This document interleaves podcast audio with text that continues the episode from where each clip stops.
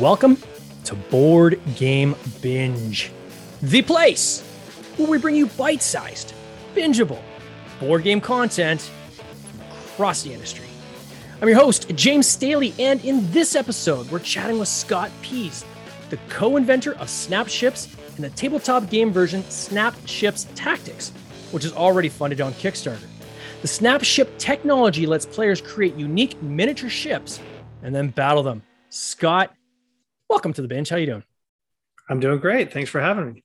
Oh, it is great having you. As I was just saying uh, before we went on air, as soon as I saw this campaign, uh, right away I was like, "Oh my god, this looks so cool! I got to get this guy on the podcast and talk to him about it." So, congrats on that. My gosh, you guys got to be very happy with uh, where you're at so far. Yeah, things are going pretty well. It's uh, it's been a little bit of a roller coaster, and uh, you know, like all the, the whole Kickstarter run is is kind of new to me. This is is Yeah. is my first time in the rodeo, so um, I'm kind of trying to learn as we go and do everything I can to just you know keep punching, pushing, and pumping, and trying to get this thing to go as high as it can go. Well, I'd say for your first go, uh, I'm gonna put this in Canadian dollars because the only way I can see it. Two hundred and seven thousand dollars on eighty-four thousand dollar uh, goal, and you still have 16 days to go. You're gonna end up uh, very happy at the end of this campaign. I am. Uh, I'm quite certain of that. Um, when I was looking at your bio, uh, there's some stuff in there that just kind of piqued my interest, like your your past in in being in the video game industry. Uh, where when did all that start? yeah. So um, basically, right out of college, um, I went straight into the video game industry as a designer and uh, got, a job at Activision, worked my way up, and then uh, got connected with uh, Neversoft, which was a, uh, a developer uh, down here in Los Angeles. And uh, got this little game going called Tony Hawk's Pro Skater. And we built the first Tony Hawk's Pro Skater game and did really well. And then we were just kind of off and running. And I went on basically a 20 year video game career where we worked on three billion dollar franchises, is what they used to like to say between Tony Hawk, Guitar Hero, and Call of Duty. And then um, by about 2014, I was done. I kind of needed a break. And so I retired from that and went looking for cool new things to do. So when you were design, like what, like are you you're programming or you're drawing or you're literally saying, okay, this is how you know Tony Hawk's going to kind of kick off the half pipe and like what like what did that entail? Yeah, so it's changed a lot. So when I when I started um, on the first Tony Hawk game, the team size would be about 13 people. Um, Yeah. So my job was to run the team and kind of keep everyone organized and kind of decide what we were going to do and work with Tony and the pro skaters and trying to get everything figured out so that we could finish our game in a year, ship it, and hopefully, you know, it would be a success and we get to make another one. That was that was the original goal. Yeah, Um, and then, you know, the industry that was uh, PlayStation One actually. So then, as we went through my career, things just kept growing and getting bigger and bigger. So by the time I was finished working on a Call of Duty game, our studio had about 125 people, and we could only make a third of a Call of Duty game. And we're working with two other studios and 550 people to ship this massive uh, game that just had to, you know, do bonkers to kind of earn back everything that we put into it. yeah. Well, which I'm sure with the size of Call of Duty now, uh, I'm sure all the efforts that went into that were uh, well worth it. Yeah, yeah, it was. Uh, I gotta tell you, it was working with that many people spread across those that many locations. Yeah. Super difficult, super um, stressful, and uh, we had a really tight, tight timeline as well. Like the Call of Duties have to ship pretty much every year, and Yeah. uh, or at least they did back then, and uh, so yeah, we had to build fast. How far out were you? Would you be working? Would you be working like two years out, or or literally literally like a year out? so when I started, we could rev a game in about a year. It was Wow. tight, but we could do it. It could, it you know, we'd start the next game as soon as the previous one finished, Hmm. and then ship it a year later. Um, by the time I ended my uh, career, I think we took about 18 months on that last Call of Duty, and then after that, they started going to two and three year dev cycles because to get the quality up, you just need a whole lot of time. Yeah. Um, to to produce everything. So yeah. That's crazy. And, and I just got to ask because I'm curious. So the yeah. when you have these different teams working on it, are is each team taking like a map, or is like one team saying we're going to do the kind of like the story animatics in between, and this other team's going to do maybe dungeons, or like how do they how do they split this kind of stuff up? Yeah, it was uh you kind of split it up based on everyone's talents, like which mm. teams are best suited to do which content. So for example, on the, the one that we worked on, Call of Duty Ghosts, uh, our studio did a number of campaign levels. We did some multiplayer maps, and then we had a there was a third game mode in that game called Extinction, um, which was a co-op game mode where you fought against aliens, and that was our baby, and we did everything for that. That's crazy. Is there is this like other industries where when you're doing it as a day job, you kind of want to get away from it when you get home? like, are you kind of sick of video games now, or are you still kind of deep into the the love of uh, of digital gaming? It goes back and forth, right? Like I, you know, I got into it because I loved games. I still love games, um, but um, it did get hard after like when we were cranking to actually make myself play video games. Yeah. But then that's where tabletop came in because tabletop was like an outlet for me. We had a uh, funny funny enough we had a like a magic the gathering group mm. at work and we would take breaks and ha- and run tournaments at work and play face to face to kind of get away from the screens for a while and just mix things up so that was always super fun i've talked to several people from the um, digital gaming industry uh, now on this podcast and it seems fairly consistent where they'll say things like that. They'll say, you know what, I needed I needed something to kind of get away from the computer and do something more tactile. Um, as some have transitioned into the board game industry, um, you know, they talk about lead times. You know how you know digital gaming to do one little piece is such a long lead time. There's so many people involved, and you know when you get into something more tactile, whether it be a toy or even uh, you know a, a tabletop game, it, you, you bring that back into something that's more manageable, right? And you can you know your development time is a lot shorter. You don't need as many people on the team. And it kind of allows you to get back into really the true love of that creation. Is that kind of how you felt about it as well oh, absolutely. I mean like you know in the early days when we had the small teams making video games i could be hands on i could be doing yeah. maybe a little bit of scripting or i'd be doing designing and doing a whole bunch of stuff but then as things got bigger and bigger you're just kind of like trying to keep the titanic from running into the iceberg you know? And uh, and try to juggle everything and you yeah. do less and less hardcore design and create you know creative development and that kind of thing. So so absolutely um, coming out of that and going i mean we are back this is like back in indie mode right? Like sure. we're we're doing hands-on stuff. We're kind of doing it all ourselves and uh, working with small teams and uh, it's super refreshing when did the idea of snap ships the toy where did that first start how that idea kind of germinate yeah. So about I, you know, I like I said, I've been playing tabletop games all my life. Love yeah. tabletop games. Always dabbling in designing them, but never had time to work on them. Uh, so after I retired from video games, about a year later, I just I kind of always had this idea in the back of my head. I wanted to make a modular tabletop game where, you know, I mean, I think everyone wants to do it. Uh, and then you realize there are reasons why you can't do it.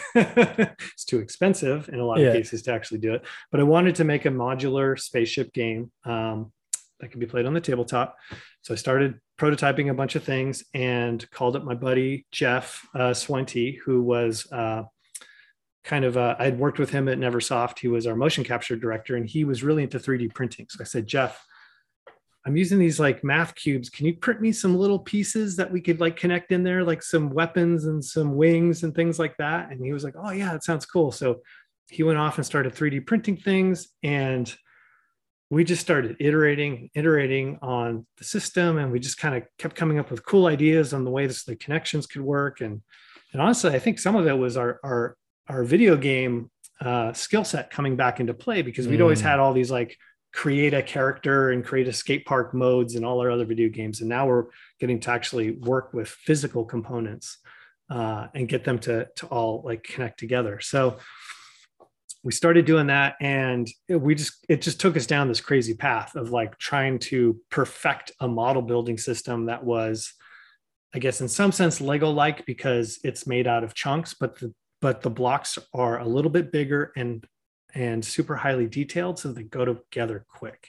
Mm. And you can build things that, although they are modular at their core, they don't look modular. Like the idea was always to have something on the tabletop that looked like it was just a, a bespoke model, but then you can break it all apart and reconfigure it into something different. So, uh, so we went kind of down that pathway and realized, or I realized, trying to do that and perfect that and do a game and perfect that was just it's like what we call in the, the video game industry scope control you got to kind of Yeah. know your limits and know that like you're biting off too much so kind of had to make a decision and decided to put the game part on ice and just really focus on the on the model building first And then when you do when when you what year was it when you finally kind of had the models kind of figured out?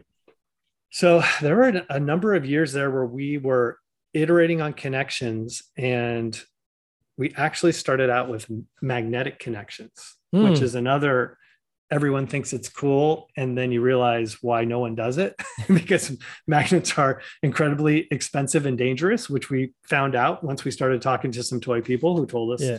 yeah that's just never going to work um, but it really was cool because they ooh, they click together so great but Yeah. anyway um, so yeah we started showing the concept around and getting feedback from people are in the industry and they kept telling us you know you guys got to come up with an all plastic connection. And so iteration after iteration after iteration. And then we finally came up with this I, this concept of having um, a dual material connection.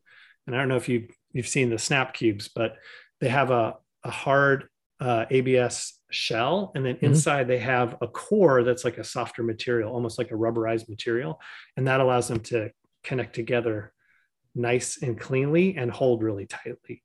And once we came up with that we just we 3d printed hundreds of pieces. And then uh we were talking to some toy companies but i was just like you know what? We just we got to get this out there and see if anyone thinks this is cool. So that's when we kind of went through our Maker Faire period where we would go to Maker Faires throw out a giant bin of 3d pieces and see what people thought. Really? So uh, to create when like when you're 3D printing, I mean that's that's a lot of time, right? To create the kind of volume you're talking about to be able to come and just dump something on a table. Was this so did you guys have like several printers going like eh, with your partner or how, did that Yeah, is it just so- kind of your reflection over time or Yeah, so Jeff Jeff is the um, the 3D printing guru. He has a couple printers, and Yeah. he is he has mastered the art of printing things quickly and efficiently. And then I had a 3D printer that was capable of printing that softer inner core. So Okay. I would print the cores, and Jeff would print the shells, and then Jeff would glue them all together. And we, like I said, I mean, it took it took months and months and months, but we finally did have a bin of hundreds of pieces so that people could really mix and match and create their own stuff. And that's cool. seeing seeing kids and adults get hands on with it at Maker Faire was just incredibly instructive like we could see exactly what pieces worked what didn't work and then we just keep iterating over and over again and um, that's where at the bay area Maker Faire tested.com uh, did a little story on us that story kind of went around the internet some folks at PlayMonster saw that story Mm. called us up and said, Hey, that thing looked pretty cool. You want to come pitch to us? And so that's uh that's kind of what we did. Then they struck a deal essentially with uh, PlayMonster. Yeah. I mean, we went uh ended up flying to their headquarters in Wisconsin, meeting with the team, and uh we met some folks there that kind of instantly sold us. I mean, they were old school toy uh makers that uh one of their guys went all the way back to the Kenner toys, um, Kenner awesome. Star Wars stuff, which Oh, was yeah. just like, oh, that was awesome. And then they had a bunch of young designers that were just super into sci-fi and kind of could see the vision of what we were going for. And um, we knew that they could pull it off, like they could get this thing manufactured. Because that's that's where we had no, absolutely no zero knowledge. I mean, Yeah. like in terms of taking something into to to a factory and tooling it and like the dual materials and all this complexity and all these modular parts like it had to work right because if that connection didn't work yeah. it's all off fall, falls apart yeah. totally And um, so, and then how long were they selling these toys for before you guys then pivoted into looking at the the tabletop version of it? so the first kits came out in 2020 in late Okay. 2020 um, and then sort of expanded over 2021 and um, into we did 22 kits in all. So there's 22 unique Snapships SKUs that are they're out there in the world, and you can you can find them. Um, but kind of about a year in, um, we started thinking about the game side a little bit. And we're thinking about, yeah, you know, like to make this thing really sing. I mean, it's it's fantastic what you can build. Yeah. But there's a lot of people who want they don't want to just build, they want to build and then play with or do something active with what they built. And so Yeah. that's where we were thinking we'd like to get those people into the snapships fold. How can we do that? We need to we need to start thinking about that game concept again.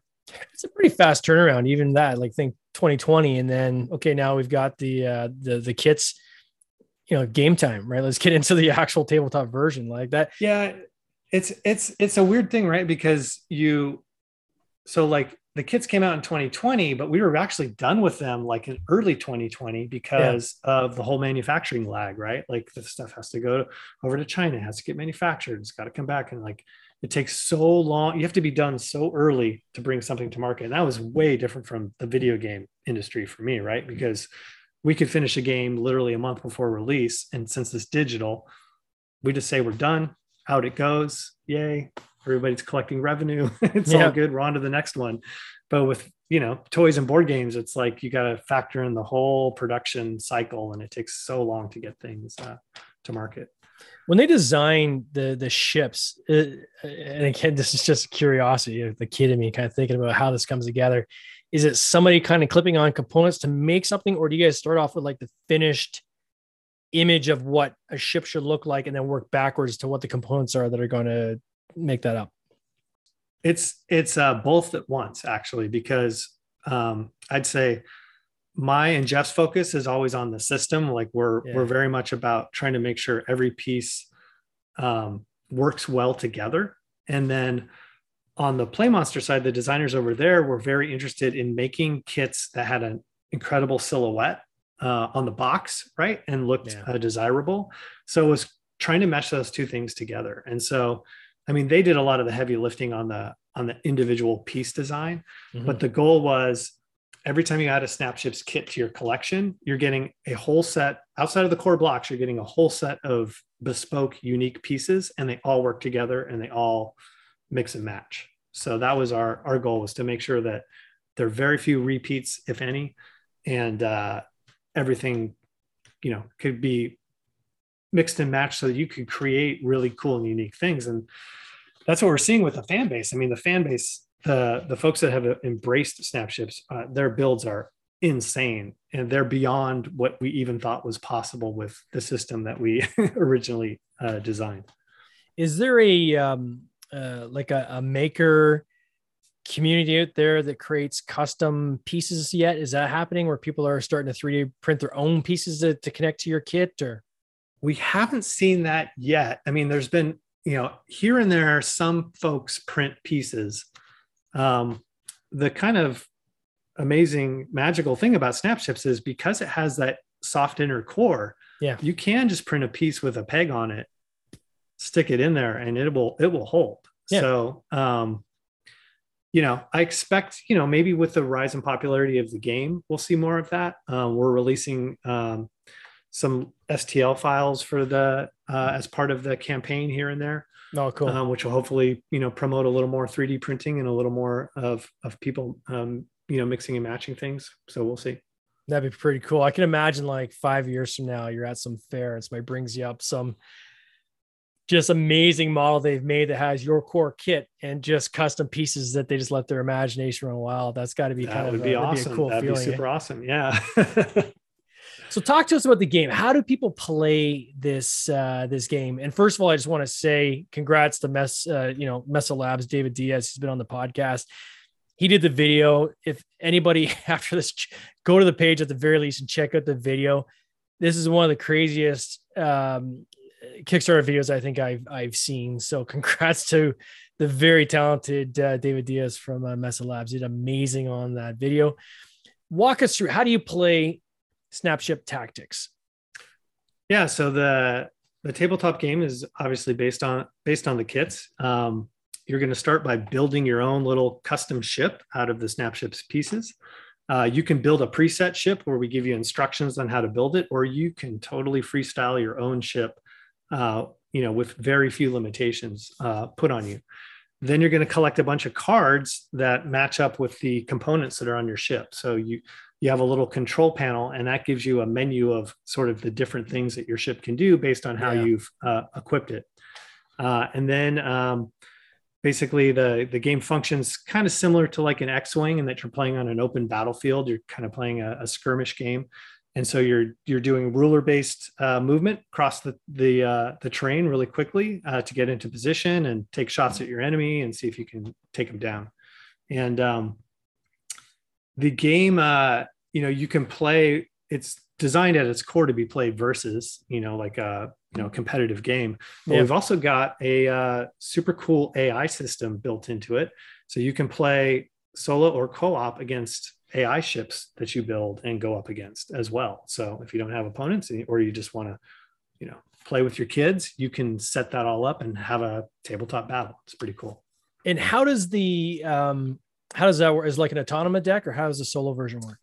Yeah, so there's a um a four card deck for each unit and it has yeah like kind of a logic tree on it in yeah. terms of like it takes a look at like where you are relative to it and it makes decisions on how it should move and how it should shoot should it close should it try to like ram you should it try to get behind you and um, it's designed by our lead designer josh Derksen who comes from a co-op gaming background he designed mm. um, a fan made campaign for X Wing called Heroes of the Aturi Cluster, which is an amazing piece of work. And if anyone's in X Wing, they probably know about it. And if they don't, they should check it out.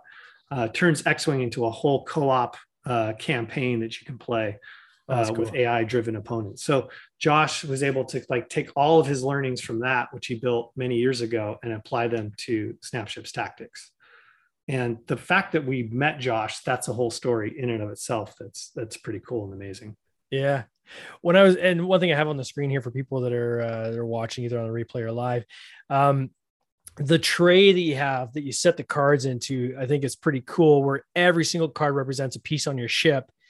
If you're able to knock out i guess that piece off the person's ship i mean you can flip the card over but you can also physically yank the piece off the off the ship and throw it down on the table too right you could do that. Yeah, we've uh, it's been fun watching people play with the system and and make their their videos and stuff. And we yeah. see a lot of that. Like uh, people just want to once they destroy the ship, they just want to tear it all apart and put the debris all over the tabletop.